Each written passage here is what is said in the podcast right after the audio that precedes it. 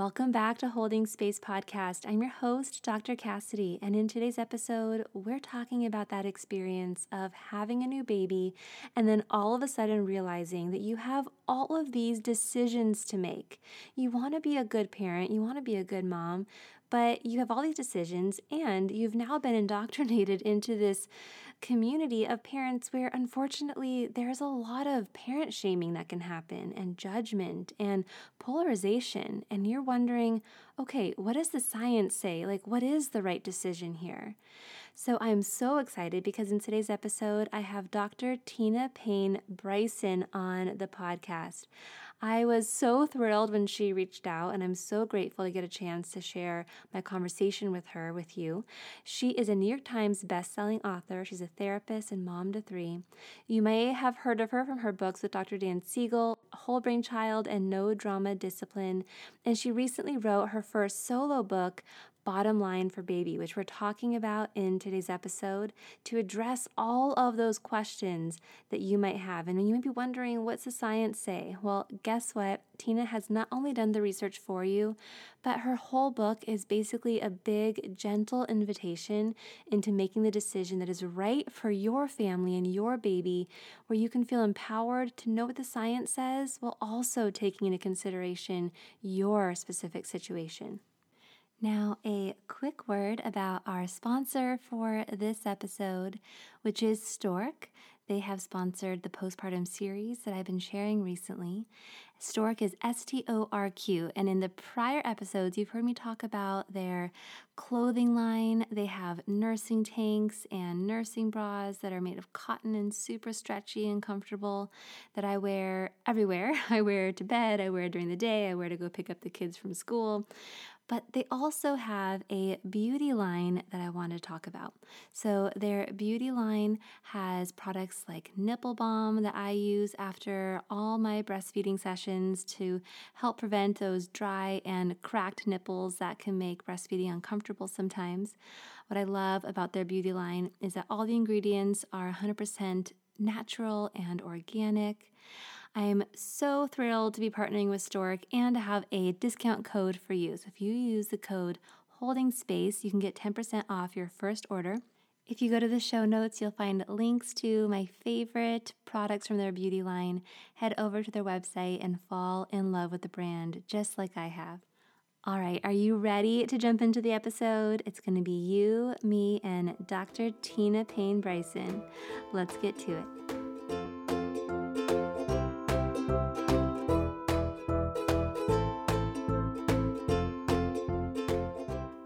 Listening to Holding Space Podcast. I'm your host, Dr. Cassidy Freitas. I'm a licensed marriage and family therapist, mom to three, and I support mamas just like you who want a supported, loving, and rested postpartum so that you can flourish in that first year with baby. In this podcast, I'm sharing my conversations with perinatal experts from around the world and with parents who've been through it. While I hope that this podcast is supportive to you, it is not a substitute for seeking help from a licensed health provider. I'm so glad you're here. Let's dive in. Tina, thank you so much for making the time to have this conversation with me today. I can't even tell you how excited I am to to be doing this with you. I have read all the books, all the books. Aw. I had I had um, your colleague Dan Siegel on the podcast a while back, and it is just such a joy to get a chance to connect with you in this way. Thank you so much. Oh, thank you so much, Cassidy. I'm excited to talk with you. There's, you know, parenting's super hard, and there are more and more things that seem to complicate it. So I love to get to talk about how to help parents feel more confident and relaxed. Oh, okay, well, let's talk about your new book, The Bottom Line for Baby. So, you reached out and you sent me a copy. And can I tell you, Tina, like, I'm not even kidding when I say with my first, which was now nine years ago, I remember being with my partner and I was probably crying and emotional and just saying to him, like, can someone just tell me what the right answer is? Like, I was so not prepared for all of the decisions that come in that first year and not just the like sort of burden and load of having to make these big decisions, wanting to make the right ones, right? And being you eh, know, at the end of the day a good a good parent and a good mom but I didn't realize how polarizing these decisions were going to be. It's almost like you have a baby and you get like indoctrinated into this world where it's like, all right, which camp are you going to choose? Right. Are you um, breastfeeding or bottle feeding? Are you vaccinating or not vaccinating? How are you? How are you? What's your sleeping situation? Yeah. And all, oh my gosh. So not only the decisions, but then also how polarizing it can be. And so you you wrote this book bottom line for baby but before we get into it i want to first hear a little bit of your context. Like what brought you to do the work that you do and what inspired you to write this book? You know i never thought i would write books. That was never a plan. Um, i wanted to be from the time i was probably eight years old i wanted to be a stay-at-home mom and i when i was marrying my husband i was like i want to stay home. Are you cool with that? You know that was like almost a yeah. deal breaker for me. Um, my jobs always involved taking care of children. It just was always a passion of mine. And so um, when I got married, we waited six years to have babies so that my husband could finish his dissertation. He's an English professor, so that we could afford for me to stay home. But yeah. I, am from California, and we were living in Texas and Kentucky doing all of our graduate school. Um, and he got a job out here in um, LA, which is my family's from Southern California. So I was super excited. And, you know, I we've got this new baby and um, when he hit about six months my husband was like we can't afford to live here on my salary so you've got to go back to work. And i was like but that's not the plan. And he's like yeah, yeah. but the plan's not working. So i i basically was like look i mean so uh, my undergraduate degree was in education. I wanted to teach high school english. I did that for a period of time. Um, i always loved teaching because I felt like I wanted to invest in people, that that was what would make my life meaningful.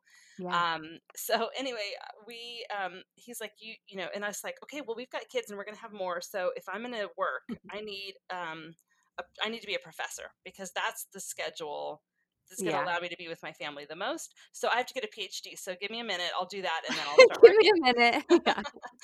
so when my oldest was um, 18 months, I started a PhD program and um, I was able to juggle between a neighbor and my husband and my mom and myself. We were able to kind of juggle my class schedule and childcare.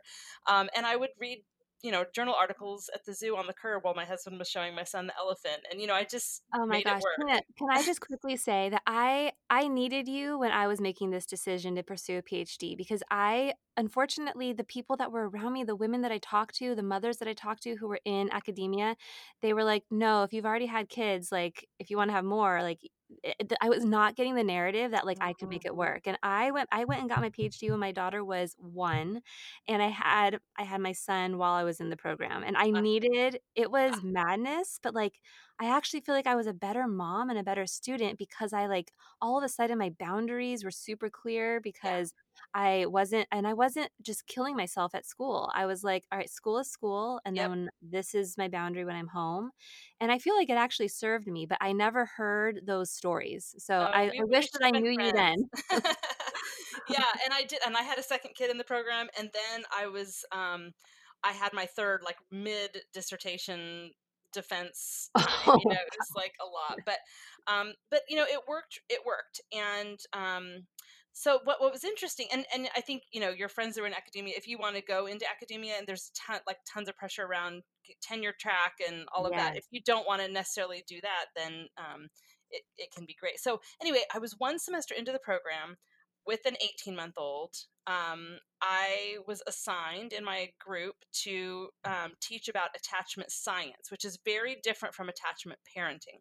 Yes, um, yes, So, as I studied attachment science and what mammals do and how they regulate their young's states of stress through um, being close to them and through regulating states of distress through nurturing, um, that made a lot of sense to me and i was really hungry to learn about the brain and I, I went to a conference and i heard dan siegel speak and i had been a really frustrated grad student because i always want to know the mechanism why? You know if this yeah. therapy works for this population why does that work better for this population? What's the mechanism of change? How does that happen? And when i heard dan speak about this field of interpersonal neurobiology i was like that's my why. I understand now. I had a i had a lens to help me make sense of this. And so I finished the PhD program while also studying with Dan um, a few hours a month in this intensive professional study group. And as I was learning this and sitting in LA traffic, we, you know, we were learning about um, what kinds of experiences we can provide people to help integrate their brains when they have, are having problems, right? These were like looking at adults. And I was like, but wait, what kinds of experiences can I provide my children to Yeah. build and integrate their brains from the beginning? And so I was studying child rearing theory in my PhD program. I was in the trenches parenting and I was learning all this new emerging science about the brain. And I was like, this is revolutionary. Like, if parents Yeah. know what's happening in their child's brain when they're having a tantrum, or when they understand that a six month old can't manipulate because they don't have the neural structures to do that, like, this is stuff parents and teachers need to know. And so that's where my life really shifted. And I said, I've got to share this with people. And so that's really where the books came is me applying interpersonal neurobiology in my own life and sharing it with other people. And then I went to Dan and said, Hey, I want to write a book with you. And everybody wanted to write a book with Dan, but he loved what I sent him. And that's how Yep. it happened. Now, Mm. the books I've written with him, you know, I'm so proud of the whole brain child, no drama discipline. I still feel so passionate about because I feel like the way we see and respond to kids' behaviors is really outdated. We really need to shift our lens. Most of what Mm. we do in the name of discipline is actually counterproductive, making it less likely kids can learn. That's a Yep. whole other conversation. And then, of course, we wrote the Yes Brain and the Power of Showing Up. And the Power of Showing Up is really about that attachment science. You know, what are what's the what's really the thing we know best predicts how well kids turn out and that's that secure attachment relationship and so in that Yeah. book we talk about the four s's of helping cultivate that in our kids so this book is my first solo book the bottom line for babies my first solo book and it's very different from the other books the other books were way more fun to write i'll be honest because they're I, I can like- imagine. they're like love your kids okay like that's Yeah. what the books say um, this book is over 65 topics um, or over 60 topics that where i had to read i had to read the research on yeah. you know germs and probiotics and you know sleep training and do you give kids benadryl on an airplane like i had to read all this research um, But Tina, that's what we needed, right? Like I can I can totally so as somebody who's like been in the trenches with research and stuff, like I was reading this book and I was like, "Oh my gosh, I can only imagine the amount of time she had to spend in in in the trenches with with this with research, right? Like because a lot of times this these studies, they stay in these academic books and then like they kind of make their way to the general public in different ways in different formats but like what we needed tina was someone to do that work and then to bring it into something that is easily digestible understandable but also has the like coming from the heart of a parent right to understand how big these decisions are we needed someone to do that but i can only imagine all the work that it went in it wasn't this. super fun unfortunately i had a couple of research assistants that helped and all that but yeah. i'll tell you why i wrote this book and i'm glad i know i'm i'm years away from the baby years and i'm Yeah. glad i waited to write it until now because this is the first this book has been in the back of my mind forever It- this was the first book i longed for that didn't exist and it still didn't exist and for a while the book was going to be i mean as a new mom i had that experience you talked about at the beginning where you know i'm like you cassidy i want the research i want to know what is it, what you know what does it say about pacifiers is it okay is it going to cause nipple confusion you know what's the deal right and the more I would read, the more confused I would get because I was reading things that totally contradicted. And then the more people I talked to, the more confused I got, even so, because they had competing advice and they did want to evangelize about their camp. And there's obviously people want, you know, people are so, can get so, um, aggressive and um, and Yeah. actually really mean spirited around some of these issues Yes. because I think it threatens them feeling like they did it the wrong way so they want make, to make sure everybody else does it their way so they feel more confident about that but yeah. this is the the thing is is that we when we have new babies we have so many decisions to make. Ones we have no idea we even have to make when we're going into it we get competing information and we don't really have time to sort through it all so i haven't done anything in this book that someone else couldn't go and do so this you know someone else can go and do this research they might draw a little bit different conclusions on some of the things but um, I really work to be super objective, which is why in about a third of the entries, I also have um, a section called a note from Tina. So, Yeah. really, the way each entry is laid out is like, what are the competing opinions on this? Like, what are the main schools of thought?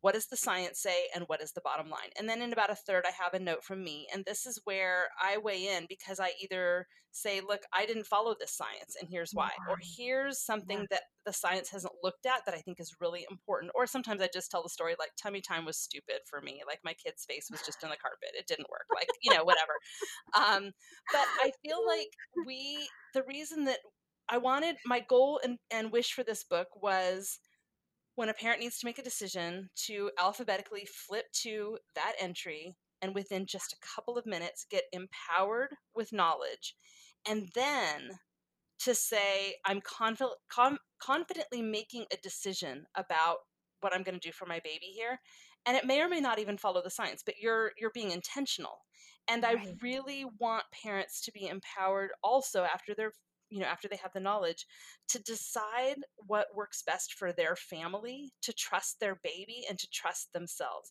Mm. it, it's impossible to even follow all of the recommendations from the science. Some of them are in conflict with each other. And so we should never like when we think about this every decision we make as a parent is not in a vacuum. It is part of a web. So let's say I follow the science that says, Mama, make sure you're super well rested so that you're less vulnerable to depression and you have less conflict in your romantic relationship. Mm-hmm. Okay, so let's say I do that. Well, that means I'm not going to follow the scientific rec- recommendation to feed my baby on demand in those early months. Right. So if I'm going to follow my the scientifically to feed my baby on demand because that's probably a health that's a health issue that should you know trump the sleep for me. I'm going to do that. Well, it might mean that I'm grumpier during the day with my other kids and yep. I'm picking on my spouse. And so all of these decisions are part of a web. And so we may even make decisions and have to shift or pivot because they're not working for our family. Mm. Oh my gosh, Tina. I, so first of all, I was dying laughing when you said tummy time. My kid's face is just in the carpet. Like this is literally my thing right now with my daughter. I'm like, all right, we gotta do tummy time because you know, like, like I don't think I did it enough with my other kids. Like n- none of them crawled until they like were past one years old, and you know now like they're in occupational therapy, and like I wonder if it's because I didn't give them enough tummy time. like, so I'm like stressing out about giving my that my third baby tummy time and her face is just in the floor yeah. the whole time. Yeah. And I'm like, okay, like, are we not, we're clearly not doing it enough. But then at the end of the day, I'm like, this is stressing me out. And yeah. I kind of just want to do FaceTime with her. Like, she's awake. Yeah. She's not awake that often. I'd rather just like be looking at her and like smiling with her yeah. and doing goo goo gagas with her. And also, I think that that's also important for like speech development Absolutely. and attachment. Absolutely. And so let's just do that. I mean, everything like everything you just named. And th- this is this is this is part of like the mental load like this invisible load that i think that a lot of new parents carry is trying to just sort of navigate this these decisions these decisions that often yes feel conflictual too like you know when it comes to sleep training and these sort of things these things yeah. that are so polarizing and like you said the community of new parenthood can be so aggressive yeah. and shaming and judgmental and so we're just trying to make the best decisions for ourselves, our babies, and our families. Um, and then we're also trying to navigate feeling judged for all of these decisions right. that we're making that we don't necessarily know the science around. It's like, okay, what is the right answer? Like these both can't be right, right? But then sometimes I think that the answer is it is conflicting, like you said. And we well, and to, yeah we have to remember every baby is different, every parent is different, every family is different. And that right. might even be the same kid might be different a month later. Like if you wait for tummy time for two weeks, she might be ready for it, right? right? So I think we have to really, that's part of also trusting development to unfold. I think, you know, it's so obviously it'd be so good if we all approached every human in every moment with with the belief that I have about kids, which is most of the time they're doing the best they can. And I think, you know, coming after other parents and stuff again i think it, it has a lot to do with um, if you do it a different way then maybe that means i'm a bad mom and what i really want to give the message from this book my favorite thing someone said about this book was hard science and gentle reassurance mm, what i yeah. want from this book is for parents to um, really feel like a lot that we worry about is not something we have to worry about so much. But I think if we can approach every human with that idea of we're doing the best we can to really support each other, that's super important. And I know I said a minute ago, I'm really glad I waited until now to read this, to write this book, um, even though I'm out of the baby phase, is because now I have perspective. Yeah. And I know you know how different it is, even just eight weeks in, to parent for the third time versus the second time versus the third time. I've raised three kids. My Oh, youngest, my, my kids are all teenagers and by the way those those nagging questions and doubts you know do i did i not give them enough tummy time? We still those are still present in the teenage years. Is it okay that they're you know going out with Mhm. that friend? Is it okay if they get in that car? Is it okay if they're in their room that amount of time? You know all those questions are still there. Um, but i think the perspective is so important and it leads back to kind of the the criticism that happens amongst parents and that is my um i had a best friend we grew up together we went to college together we even shared a wedding dress um you know we like because we were getting married within the same window we're like hey half the price you know um and we both had babies within a week of each other our first babies and she and i were really opposite on a lot of the big decisions i mean Wow. Really opposite and it was really interesting for our friendship to have to shift and navigate that we're still very good friends um, but what's really cool now is her baby and my baby are both 20 now. And Mhm. her neither one of our kids are perfect, but both of them are super awesome. And so I think that's the perspective Yeah. too is that when you read of course the decisions we're making for our babies are important. But where we come down on the decision is often not as important as we think it is. Yes. So, whether or not you breastfeed, whether or not you pierce your baby's ears, whether or not you circumcise your child, whether or not you lick their pacifier clean instead of sanitizing it, like all of those things, yes, they're important and they're important to you and they're important to your Yeah. child, but they most of them don't really impact who your child turns out to be. Oh, 100%. So, we can Yes. just take a breath on that. Yes. So Tina, I I got on Instagram like 2 weeks ago and I was I'm I'm still very very much in it postpartum, but I was like, you know, it was still very very fresh then too and I got on Instagram and I was like, I just I wish that I could bottle up the perspective that I have now with this being my third that I did not have with my first. I wish I could bottle it up and like pass it around to all of all of the new moms. I wish I could have given it to myself this Yeah. perspective that like you just don't have that first time. Like I I remember with the first, like I went into even just birth. I went into birth with a very rigid birth plan of like how this baby was going to come into this world because this was my mm-hmm. first parenting thing, right? Like it was v- so rigid, Tina. It was like it's going to be a vaginal birth. We're going to have this magical first hour where we're skin to skin. I'm not going to have any pain medications. And then when it all went to shit, and I mean, I can laugh about it now, but at the time it was very traumatizing. Um, Yeah. and and it ended up being a cesarean. And when they took her out, and my husband was like, "She's here, look at her," and I couldn't even open my eyes to look at her. Like, and that was Mm, from exhaustion, but it was also from shame, and it was from just how traumatizing everything yeah. was. And I was in that space, and if I like that that little girl that was born and I was like in that that period of time where I was like I just screwed up this first parenting Yeah. decision. Like my body is broken. I didn't I wasn't I didn't try enough. I wasn't strong enough. If I could if I could fast forward and get this image of this of who that girl would turn out to be and how connected and attached we are and how secure she is, Yeah. I could have just given myself that perspective, gosh, it, I would have there would have been so I would have been so it would have been it would have lightened the load of Yeah. like that shame and that trauma and that judgment that I had towards myself, but that I also felt in the community that I was in of mothers. It would have been Right. so it would have been so so nice, so great. And then just every decision that came from that point forward. It's like, "Oh, do you want to give your baby a bath here in the hospital?" Right. And I'm like, "Wait, let me Google this for a Right. second because I didn't realize this was a decision I had to make." And I'm like, "Well, oh my gosh, this is all I didn't I didn't realize this was such a huge decision that I, and that had so many opinions around it. I And know. am I making the right one?" And then every decision from that point forward. And and just and not just yeah the decisions but like we're naming here like the the different camps like which camp are you in? And right.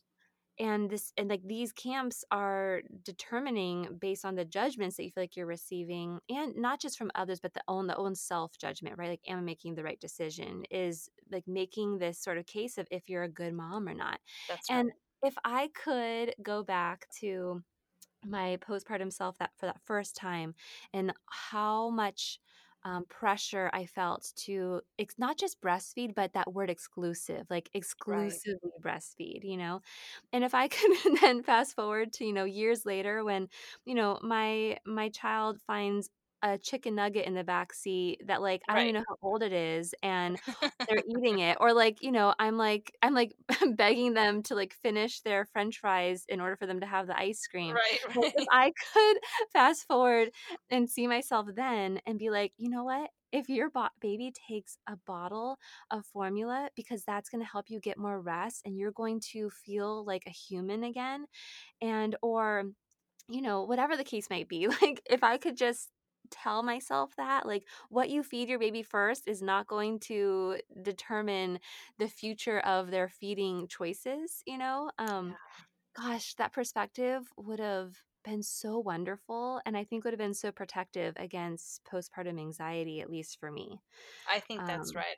I, I wish mm, people, I hope people will take the bottom line for ba- baby in their go bags because you are making decisions at the hospital about you baby's first bath, and that's in here. And can I give my kid a pacifier? You know, those questions are in there.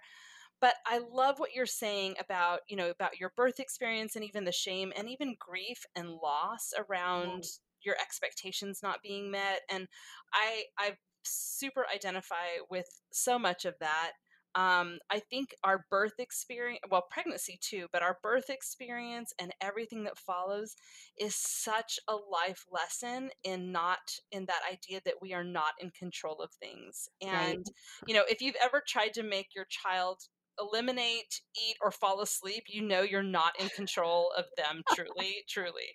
Um, but I think that it's, you know, parenting is such an, a constant exercise in giving up control which is not the same thing as setting boundaries of course we want to set boundaries and right. and you know we don't want to be permissive parents but that's not what i'm talking about i'm talking about controlling someone else or controlling our circumstances. Yeah. It's also a constant lesson in humility and it's a constant lesson in flexibility because i can get really rigid um, you know i was super um, i you know i i nursed my kids for longer and longer with each child yeah. um, i i loved breastfeeding it, it was really freaking hard i almost gave it up several times with the first but i had a friend that just basically would say it's really hard in the beginning which i didn't know i didn't know it was going to be hard no one told me that. nobody told me yeah. like, I was gonna get, like, and I was gonna get so painful mastitis or what yeah. mastitis even was, and that I was yeah. gonna get plugged milk ducts and not to just, like, keep pumping, and I was getting more plugged ducts, like, nobody yeah. And and it was really really hard, and it was really hard in the beginning, yeah. And so when my friend was like, "It's really hard. It's hard for everyone," she's like, "You're just finding your rhythm. Give it two more weeks. You're not allowed to give up for two weeks, and in two weeks we'll talk, and then we'll see." You know. And I was actually in rural Texas with no support at all. Um, I there weren't any lactation specialists or anything like that. But um, but I stuck with it, and it was amazing. And I loved nursing all three of my kids.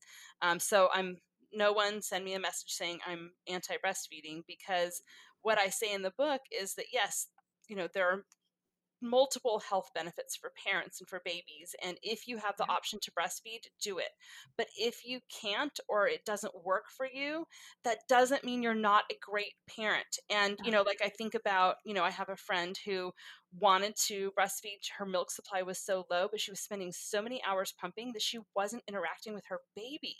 So she was a better parent for not breastfeeding and I, you know, I was super rigid. My third baby was jaundiced in um in the hospital. My, I was like, my milk's gonna come in. It'll be fine. I've done this a million, million, million months. Like this will be fine. But my milk didn't come in fast enough, and my baby was getting more and more jaundiced. And I was like, no, you can't give him formula. I was so rigid about it. Well, mm, he ended up having to be hospitalized, and it was awful. It was traumatic for me. Um, we spent yeah, the postpartum days where he was supposed to lie in a box where I couldn't hold him.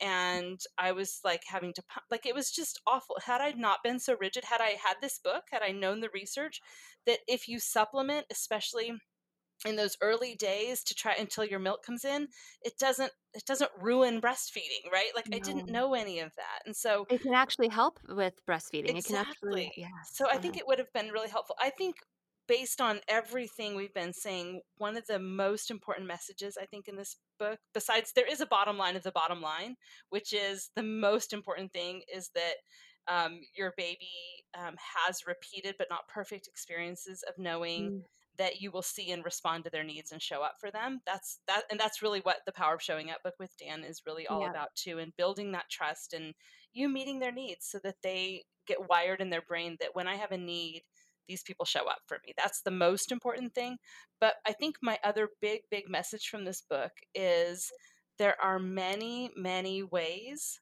to be a really great parent. Mm. And yeah i think that's really important and so if you don't do what all your neighbors are doing or maybe you're in an you're in a you know earthy crunchy kind of natural you know childhood free range kind of community in your preschool and you're hiding that you're sneaking in formula you know because you don't yeah. feel like you will be accepted like know in your heart that you are a great parent no matter what you decide about these decisions. It doesn't, these decisions do not make or break the quality of your parenting. They just don't. I mean, I'm just hearing you say this, Tina, like it's and also just cuz I'm so in it right now and I'm but like it's making me it's making me emotional thinking about my first and just like how how overwhelmed I was with the decisions and feeling like and I'm just thinking about all of the new parents out there who are at this it's their first and they're in it right now and maybe they're listening to this like how much I needed somebody to say that. And I really for me I really wanted it to be a, a somebody who knew the science, right? Like cuz I think I was hearing I was hearing that from a lot of people like my, my, my, my mom who was really supportive and the, you know some and my partner who was really supportive of like any decision that we make it's going to be okay but i was i was kind of indoctrinated into some of these new parent communities where i felt like if i made the wrong decision i was a bad parent and i was going to be judged um, and there was my own little inner inner critic that that came along the ride for me too that was just part of me and my own sort of self judgment of these decisions. But I really needed someone to tell me that it was going to be okay that it was okay to make the the, right, the the decision that felt right for my family and that it was a web of decisions and just because this person is doing it this way doesn't mean it's the right like i think i needed to hear it from somebody who actually knew the research yeah. and at the end of the day was still going to tell me like you have to make the right decision for your family. And every situation and everybody's context is different. And every person's baby is different, right? Like, Absolutely. and you have to take all of that into consideration when you're making these decisions. I just, I really, I really hope that if there's a new parent and it's their first time and they're listening to this right now, that they hear what you just said. It's so, it's so important and so protective, I think, when it comes to our mental health, our mood. And you know, at the end of the day, like, is breast milk amazing? Yeah. Yes. Like is, is having a happy parent and somebody who is who is well and able to attune to their needs because they're getting sleep or because they're taking care of their mental health yeah that's also super important right Absolutely. like yeah and that's why we have to it's it's like back to your birth experience you know sometimes yeah. we don't get everything we want. yeah. And that's really hard when it comes to, uh, you know, our children come out. I mean, obviously, uh, my life's work has been dedicated to creating the kinds of experiences that help our children develop optimally. But our children do come out very much who they are. And sometimes even how our child responds. Like, you know, I'm, um, I'm a mix of introversion and extroversion, but I love being with people. And I had my firstborn did not. He did not like noise or commotion or a lot of people in the room. And, you know, and, and so, so much of it is about really tuning into our baby's needs, but tuning into our own needs. And we matter too. I'm, parents, you, those of you who are listening, you matter too, because what your child needs from you is a happy parent, you know, a parent Yeah. that is joyful and engaged, not all the time, but you know, a lot of the time. And so if you're if you're doing a parenting practice because you think it's the quote unquote right thing to do or because you're getting pressure to do it but it's not working for you and it's making you feel resentful and it's taking you and pulling you out of relationship with your child that's Mm, joyful, please feel free to make a shift. It's just really important um, that we have that freedom. And I think too, so much of this really comes back to, and including the mommy wars, which should be called the parent wars. Um, Right. Mm, it's all because it matters so much to us. So that's the other thing I try to remember when people come after me, um, is to say they care a lot about parenting and they really care. You know, they feel passionate about this um, because it matters, and and because raising our children well is probably the most important thing in our entire lives for most people Yeah. there's a lot of fear connected to all of these decisions. The Mm, problem is when we feel fear, we act on the fear, and a lot of times we're not even aware that that's what's happening. Right. And so we, we live then in this cycle of fear based parenting as opposed to really being present and being attuned. I mean, when you are really in a fear based state, your attention is primarily on protecting things from going wrong but if you're in a if you're really focused on your child um, and you you can feel confident about the decisions you're making then you can really you're not the fear isn't what's ruling you it's your child's needs that are ruling you and that's Right. so important And it's so much easier to tune into the need the needs and everything else that's kind of going on around us when we're not in when we're able to kind of move out of that fear response because that fear response gives us that tunnel vision, right? Like the tunnel vision where you're just like hyper focused on the thing that feels like the threat, you know? But in that space, it's so hard to to tune into to tune into the context and all of the other pieces that can come into that web of making that right decision for for your family.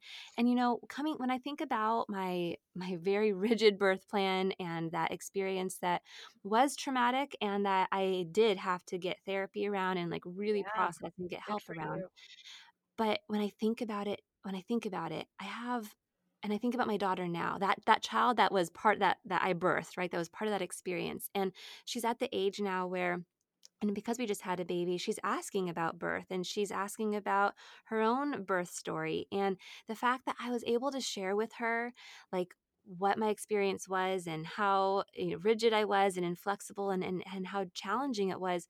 My hope is that we can continue to have these conversations and maybe one day if she chooses to have a, a baby that she can that we her, like I can support her in in not having those same rigid expectations, right? That it can become the story doesn't just end like, okay, I had this birth experience that was not what I wanted and I failed her. No, the story keeps get it.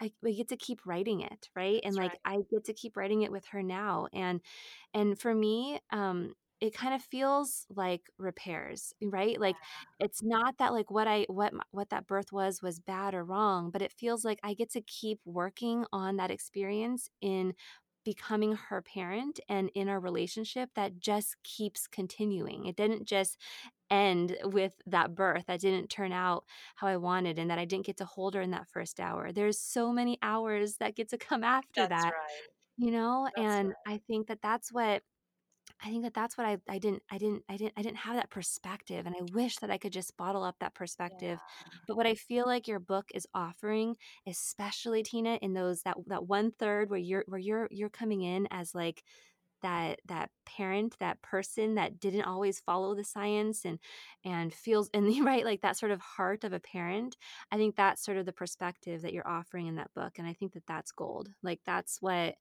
that's what i wish that i had and that's what i wish that any parent who's in it right now for the first time could could really absorb and take in and hear. Well i think that we we have so many fears and we're told that tunnel vision like you said when we say like oh gosh if you let the baby sleep with you they'll never sleep on their own. Like that's just Mhm. not true. A lot of the things that we have fears about and that make us feel shame or that we feel unconfident about aren't even true. You know, a lot right. of the things that we just, you know, the whole idea of, you know, being drawn to your baby and wanting to hold your baby, and then people still saying you're going to spoil her if you pick her up. That's just wrong. That's not right. true. Um, even now, people say, you know, if you if you reinforce bad behavior with your attention, um, that reinforces the behavior. That's not true. Right. Attention is a need. We cannot spoil them with attention. And if it truly is a need, and you can think about this from a you know a, a, a, uh, evolutionary perspective that if you don't have your parents attention the lion might eat you and your parent might not notice so attention really truly is a need it'd be like if when people are like oh she's trying to get your attention that's be like she's trying to get you to feed her you know like it's a need and if it's a need and someone doesn't respond to it, you have to get bigger and bigger and bigger. So when we ignore our kids, it actually often amplifies the negative behavior. And behavior is usually communication about something the child needs help with anyway, um, or a skill that needs to be built. But yeah. I think that that perspective that you're talking about, that's one of the things I'm really proud about the book too. Is there are a lot of things we worry about, and when you read it, you're like, oh, I don't even have to have that worry. That's not even something I need to worry about. And then other things we might not know to think about, like making sure the noise sound machine, like the white noise machine in our baby's rooms, isn't too loud, and we can check that really easily um, yeah. by measuring the decibels using a sound app um, in our phone. Um, and then you can just cross that worry off. So I think pulling us out of um, fear more into confidence based on knowledge because you're right like if someone's like it doesn't matter like your baby will be fine no matter what i wouldn't believe any of that either i needed to read nope. the science me um, too and uh, but i think the other thing too that i'm hoping is that it will give parents some confidence around um, tuning out and shutting off even the the voices of people who are criticizing or who are not you know not supportive of their decisions i'm hoping Oh, that wow. you know you can even hand the book to your mom and be like look mom read this section on germs it's fine that i lick the pacifier clean it's going to have her have less eczema and allergies if i don't over sanitize her environment but yeah. i think too that you know just having the confidence to move forward it also gives you for me it would give me the confidence to set boundaries I needed to set with other people because I'm a right. people pleaser. And so I think if I'm armed with the knowledge, I can say, you know, I'm confident in my decision and not feel so like, well, maybe she's right. Maybe I am doing it wrong. What if I'm what if I'm doing it wrong? And there's all of that. But ha- when we have that confidence, it's much easier to set the boundary. And, you know, I think a good thing to say to a parent or a friend who is, you know, giving you grief about your decision is to say, I love that you care so much mm, about mm. this mm-hmm. child and that you care so much about me. Um, I've made my decision about this and I feel confident I'm not going to change my mind about it, but I, I really love that you care so much and thank you for your input. So it mm. doesn't have to be a war. You know, mm. I, um, I, I use a version of that phrasing when I set boundaries with my kids too, is I hear what you're saying. I understand you want that, but I made a decision and I'm not changing my mind. And if you want, if you need to be sad about that decision, I'm right here with you while you're upset about it, right? Yeah. So um, you know, we can we can, it's a similar setting. Sometimes setting boundaries with adults is very similar to setting boundaries with our children. yeah. Uh, I mean, as you're saying that, I'm just thinking about my six year old last night who just really wanted to play on his iPad when it was bedtime, and I was like, "This is the boundary," and he lost his mind because he was over. He was so tired, and though, so I'm literally like holding him him and hugging him and kissing him and comforting him about the thing that I'm not letting him do. And he's right. like receiving it, you know? He's like, this, it's like, yeah, this sucks. I get it. And like, I'm going to hug you through this, but we're not going to change the decision. I, you know, and, I'm, I'm talking and I love, about, oh, go ahead.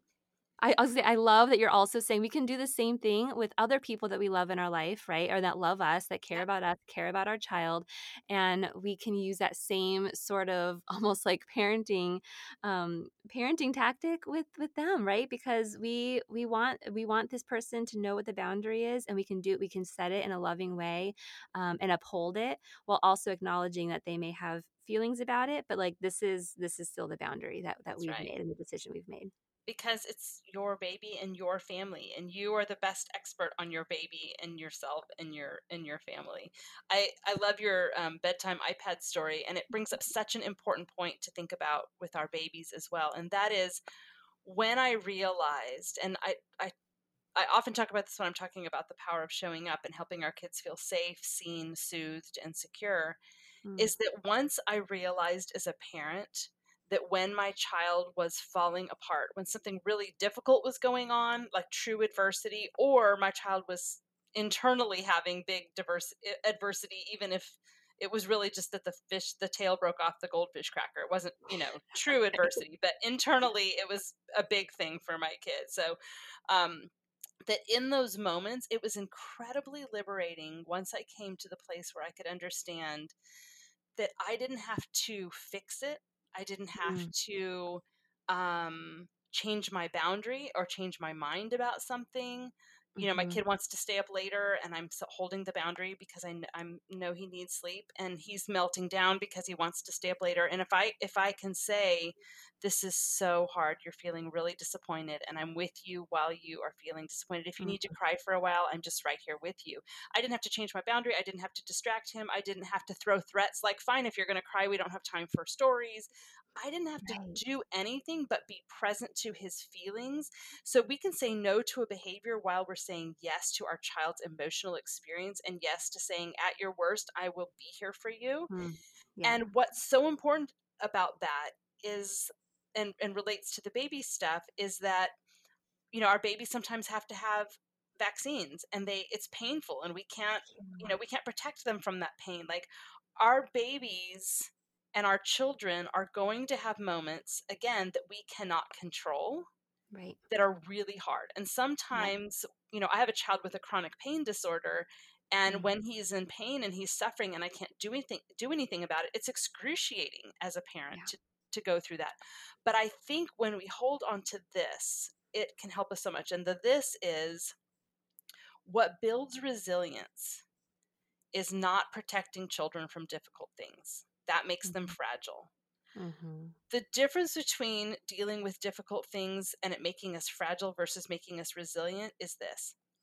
When children deal with hard things and difficult things and big feelings and not getting things their way and all of those things, and we show up with enough support, that's how they build resilience. So, resilience is having difficult things happen with enough support. Mm. Because when that happens, our child is like, wow, I can handle hard things. Like when I feel disappointment or grief or sadness or anger, that is really unpleasant. But now I've had lots of experiences with support that keep me from completely losing my mind, or I lose my mind and then my parents still there for me. I know I can handle that. I can handle big, hard feelings. I can handle difficult things. And my people show up for me so that they, eh, to give me that additional support. So even when our babies, you know, are having, um, you know difficult things happen that that maybe so i guess let me say it this way yes of course shots that are painful but even if we do things as parents where we're trying to do the best like we're trying to potty train but we're really frustrated and we're we are short tempered um, and then yeah. we make a repair with our child like even those parental mess ups or even those times where we are misattuned or maybe we make a decision and later we go gosh that probably wasn't the right decision for that kid at that time in their development all of those things we can actually say those experiences because I was present and I showed up for my kid and I loved them to to my best capacity yeah. those mistakes I made are even part of their resilience building. And so we don't have to sit in shame. We can say yeah I have given them the most important thing they need to be resilient.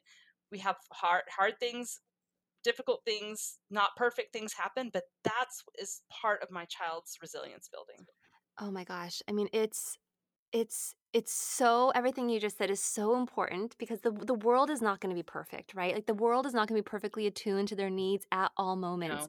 No. And I I, I, I mean, when you speak to the shame of like feeling like there's just something wrong with me that I reacted to my baby this way or to my child this way, I mean, I know that I have sat and swirled in that shame for many, many times. But because I have, I mean, I've read No Drama Discipline, Whole Brain Child, like I, I really soaked in all of this stuff. And so if anybody's listening to this, I'll put links to all of those books in the show notes because they are like my, my go-to when it comes to those, those really tough parenting moments and decisions.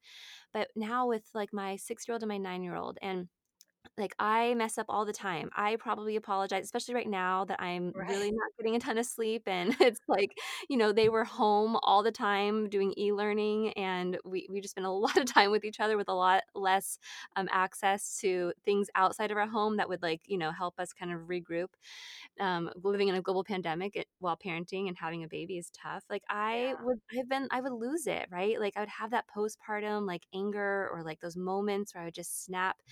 But the other day, I had a moment where I did that and my six year old, because he uses this language, he says, Mom, I think you're in the red zone.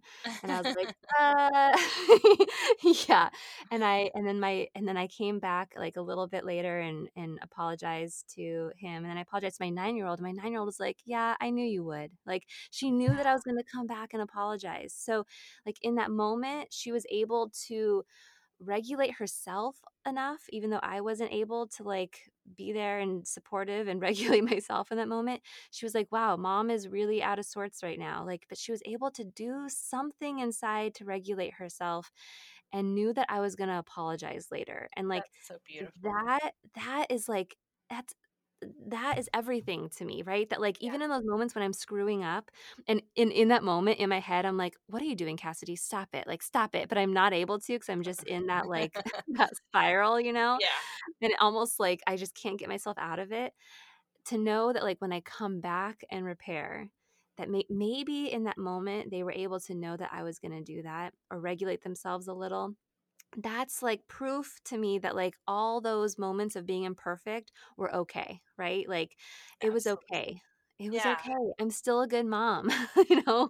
It is it's almost like, you know, the first time you have, like, a massive diaper blowout, you know, Yeah. you're like, "Oh my gosh," and it's this big deal, and now you're like, "Yeah, diaper blowouts happen." I mean, it's kinda similar to your daughter watching your stuff blow out, right? Um, Yeah. that you know, I think and that's a big thing we talk about in the power of showing up too, is that idea that, you know, we are gonna have ruptures, we are gonna flip our lids and go into the red zone and all of those things because we're humans, and our children Yeah. often kind of amplify our states of threat sometimes with you know what's coming at us. But as long so we become unpredictable in that moment Yeah. we yell we're not our typical selves you know we're unkind we're immature you know whatever it is but So when we make. Ugh, why do I go there? oh Yeah, I get oh real that's immature. yeah, that's my go-to, uh, meltdown. Yeah, I get really sarcastic in a cutting Yeah. way, not in a fun, lighthearted way. Um, No, but then your kid's like, okay, this is she's unpredictable and she's kind of maybe even scary or mean right now or whatever. Yeah. But if we consistently go and make the repair, and you know, the language I often use is, "I'm so sorry. I wish I had handled that differently." Yeah. um, can I, will you forgive me? Or can I have a do over? Or whatever it is. And when we make that repair, it's exactly what happened with your daughter is that even the unpredictability doesn't feel that unpredictable because they're, they're like, yeah, she's going to come and make a repair. And what that mistake or what that mess up moment does is it actually widens our children's window of tolerance, which is one of Mm, Dan Siegel's beautiful phrases. It widens our children's window of tolerance for messy relationships. So your daughter now has had enough repeated experiences to say, yeah, mhm. sometimes there's conflict in relationships and sometimes we disagree and sometimes it's messy, but we always make things right. So then when there is conflict in a relationship she has when she's older, she doesn't think, oh no, the relationship is over. She's like, Mm. yeah, this is something we have to work through. So in a way, those mistakes we make as parents, they really do build resilience. Oh my gosh, 100%. I mean, I I think that I'm always still working on my window of tolerance. Oh, of Like, that's course. something We that all are. I am continuously working on, you know? And so the the the fact, the idea that like we should have that all figured out and be perfectly attuned at all moments is just it's ridiculous. It's absurd. Like we're we're human. And I think that one of the gifts of our imperfection that we have to offer is that like they're going to make mistakes and they're going to they're going to have blow ups and that like when they're doing it, it's not that there's something wrong with them. That's right. Something that they should feel shame around. Um, or be sent, you know, be sent to their room and just like come out when you have a smile on your face because I don't want to deal with it. Like it's, you know, it's one of these things where they realize that like their humanness is is okay, right? And Like beautiful, yeah. and beautiful I and yeah. when we have the expectation that we're gonna be perfect or we eh, that is an absolute invitation to a shame spiral. Yeah. And so we, you know, we our expectation should be I'm going to do my best, but I'm going to mess up all the time. And now my kids are going to know I don't I'm not perfect and I don't expect them to be perfect either. Yeah. Yeah. And even with what I just said, like there have been times where I have sent my child to the room or I've had my screaming baby like screaming and I it's like they've been screaming for what feels like hours and I have to just put them down in a safe place and walk away. Yeah. Like sometimes these moments happen and then what we're saying here is what's in, what's so important is that like okay, I needed to go and I needed to regulate myself and then I came back and I repaired, right? That's and then right. I tuned in. Like that's that's the moment that that really matters. And then after a pause and we have a moment to kind of sit with it for a minute, there's a part two. And I think the part two is curiosity. Mm. So then I think when we have these, when we act insane as a parent or immature, that is actually an invitation. And so I I really try to go to a place of curiosity because actually curiosity and shame are pretty opposite states. You can't yeah. actually be curious and shame based at the same time. So going to curiosity and asking in you know and this our behaviors are an invitation to ask this important question, which is what was that about for me? Yeah. And and I and a and a part of that is saying, okay, it might be like I haven't had enough sleep. No one's let me pee by myself for seven weeks, and I'm starving. That's what that was about for me, and that's that's all it is. But it could be that that it could be something deeper. It could be saying, um, I'm still feeling grief about my birth experience, mm. or when my child rejects me and wants the other parent, that does something inside of me that I don't understand. And I need to figure out what that is because it's yeah. going to continue to intrude on who I am as a parent. So sometimes it, it's a it's a lead to either some exploration that's going to allow us to be free to be the parent we want to be, or it's also an invitation in the moment to say, okay, what is it I need right now? What is getting in the way of me being the parent I want to be? Sleep. Okay, well, I can't really do much about that right now. Or maybe tonight my partner needs to get up and feed the baby you know, once in the middle of the night so I can be a little more regulated tomorrow or whatever. But it's really yeah. that important check in of what is it that I need to be the parent I want to be. Um, and as we continue to ask that question with curiosity, mm-hmm. not only does it keep it out of sh- us out of shame, um, and by the way, when we are feeling shame, that actually gets really in the way of being able to tune into our kids. So we really yeah. want to to go to this place of curiosity, and then it it can often be a prompt to do something to care for ourselves that will make us a better parent too. Oh, one hundred percent. You are speaking my love language right now. Can I can I suggest two little quick hacks? I'm not usually a hack person. Give um, me the hacks, yes. But when we when I've I've tried a lot of different things. You know, I'm a I'm a licensed mental health professional. I've worked with a lot of parents. I've parented for over 20 years now.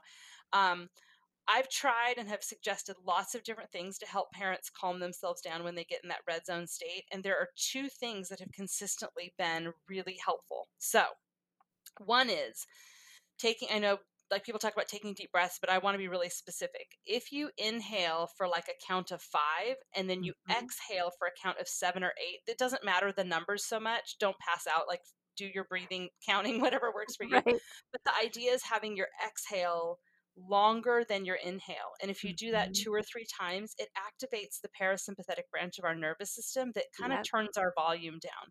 So that's really helpful. And sometimes it's really helpful to do that when you have a, a hand on your chest, uh, like a, over your heart, and a hand um, right below your belly button with just a little bit of pressure. Or if you're holding a baby, just don't squeeze your baby too hard, but just a little bit of squeeze.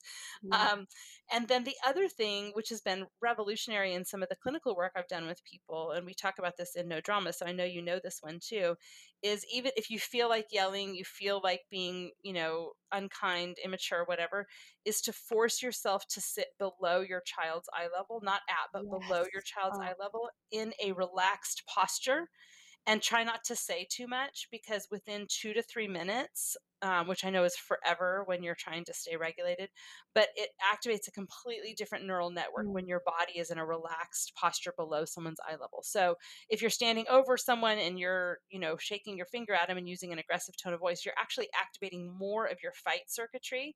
Right. But when you go below eye level in a relaxed posture, you're activating totally different circuitry that allows you to get to regulation and empathy and insight. Oh my gosh, and it's good for them too because they're Yeah. you're you're not over them in this, like, posture that they're gonna feel threatened by, like, it is oh, I It's love that. It's super effective too because It when we really do is. stand over them with that kind of thing, it actually can activate their fight, flight, Right, freeze circuitry and right, that pushes them into the red zone. right. Um, so it actually and and this is actually something I learned from a chaplain. She said the most important thing when I walk into a room to be with someone in their difficult time is that I sit down. That's the most important thing that I do. Mm, And she said, when I sit down, I communicate, you're important to me. I have time for you. Um, so when we, when our, you know, when our children are older and they walk in the room and we sit down and we push our devices away from us, um, we communicate that. And when our children, any at any age, and by the way, this below eye level works on your spouse too, um, is when you yeah, sit down in that posture, you're telling your own brain, I don't need to fight. i, I can be present. There's no threat here. I can handle this. But you're also telling the other person, your child, I'm mm. here. I'm ready to listen. I'm here with you. We are in alignment. I just recorded an episode on postpartum rage a few days ago, and we talked about the the breathing. Um, we talked about like the parasympathetic and sympathetic system, um, and how what that can actually turn on and turn off. And so, if anybody is listening to this and you've listened to that episode, you're hearing it now for the second time from Tina. Like, try it. I know it sounds because people are like, "Yeah, yeah." Therapist telling us to Try take a deep though. breath, but like, no, really, really, really do try it. You know what's And funny about it too, half. Cassidy, is that um, because I've done that regularly, like before I would yell or before I would, you know, act out, um, I would put my hand on my chest and my hand on my belly, and I would take that those deep, extended exhales, and it not only would it regulate me, but it would also be like the harbinger of doom to my like children would be like, "Oh, she's that mad. We better rein it in." So it kind of like gave them a like a you know warning um, that that's Yeah. where we were. That that's ex like, literally, that's exactly what I just what I said in the in the other episode when I to my guests. I was like and the other day when I did this, my daughter was like, "Oh, okay." And it actually for her, it actually signaled, like, "Alright, mom's mom's, like, getting back down to, like, earth right now." Like, she's gonna Yes. she's gonna apologize soon.